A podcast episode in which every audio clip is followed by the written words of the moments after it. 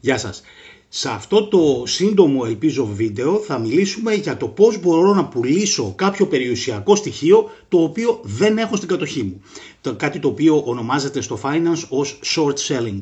Α, ακούγεται εντυπωσιακό και παράξενο, αλλά θα δούμε πώς ακριβώς γίνεται αυτό.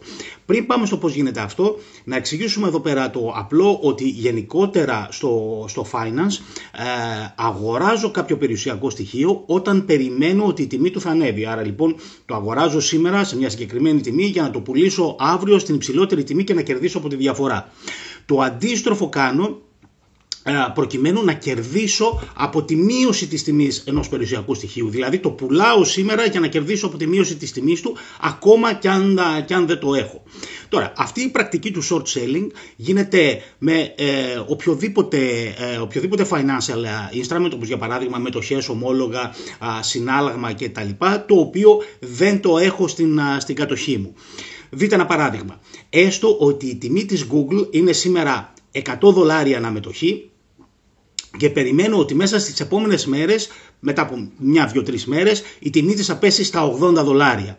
Άρα λοιπόν, αν εγώ είχα ήδη μετοχές της Google, θα είχα κίνητρο να τις πουλήσω για να τις πουλήσω σήμερα στα 100 και όχι μεθαύριο που θα πέσει η αξία του στα 80 δολάρια.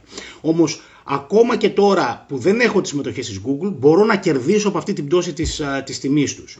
Τι κάνω, σε αυτή την περίπτωση δανείζομαι μια μετοχή της Google ή 100 ή 1000 ή ένα εκατομμύριο μετοχές της Google.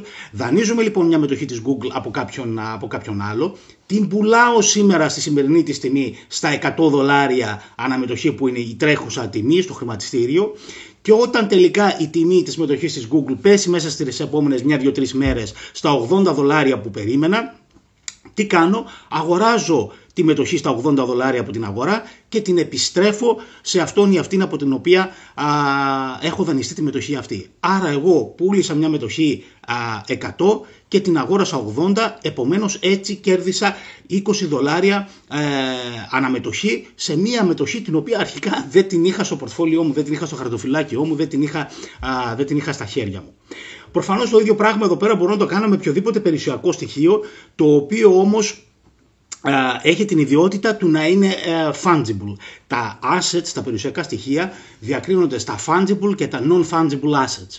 Ε, η, η, η διαφορά ανάμεσα στα δύο ε, είναι εξής. Καταρχάς να, να εξηγήσουμε ότι fungible, fungible είναι ένα asset το οποίο είναι ανταλλάξιμο. Τι σημαίνει αυτό, σημαίνει ότι είναι ένα asset το οποίο είναι απόλυτα ε, ομοιογενές. Για παράδειγμα, ε, ένα μπετονάκι βενζίνη. Αν δανειστώ σήμερα από κάποιον από εσάς ένα μπετόνι βενζίνη και σας το επιστρέψω μετά από μια εβδομάδα, ε, δεν, δεν σας ενδιαφέρει αν θα είναι η ίδια βενζίνη που μου δώσετε ακριβώς εκείνο το μπετονάκι, απλά σας ενδιαφέρει η ποσότητα.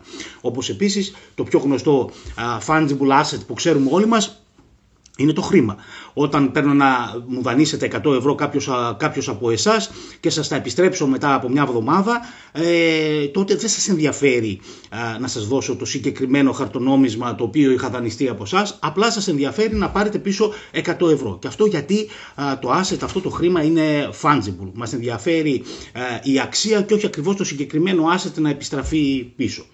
Ε, έτσι λοιπόν οι μετοχές, τα ομόλογα, το συνάλλαγμα κτλ.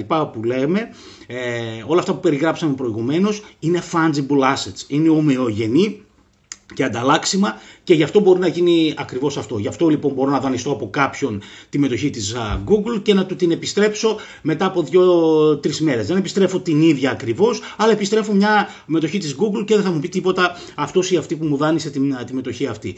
Στα non-fungible assets τα πράγματα είναι πολύ διαφορετικά. Δεν μπορεί να γίνει αυτό, ε, διότι φανταστείτε ποιο είναι ένα non-fungible asset. Είναι ένα ε, είναι ένα αυτοκίνητο.